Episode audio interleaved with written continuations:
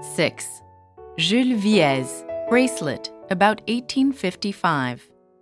Six large linked medallions, worked in heavy gold, compose this bracelet from the Parisian workshop of Jules Wièse.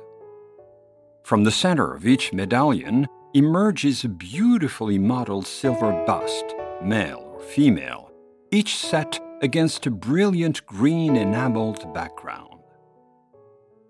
In conceiving these marvelous projecting heads, Wièse drew inspiration from early Italian Renaissance sculpture, in particular the reliefs that Lorenzo Ghiberti created for the Florence baptistry in the early 15th century.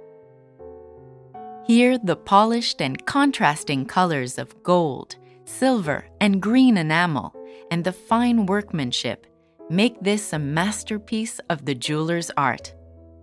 The great 19th century jeweler and jewelry historian Henri Vever praised a bracelet by Wièse, possibly this very one.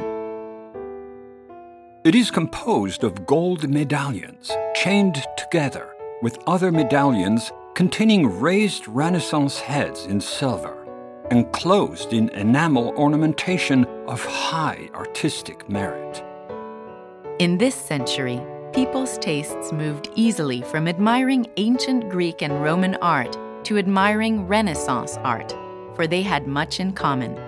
Renaissance painters and sculptors had first revived the antique, and conveniently far more Renaissance art had survived and could be studied than ancient art.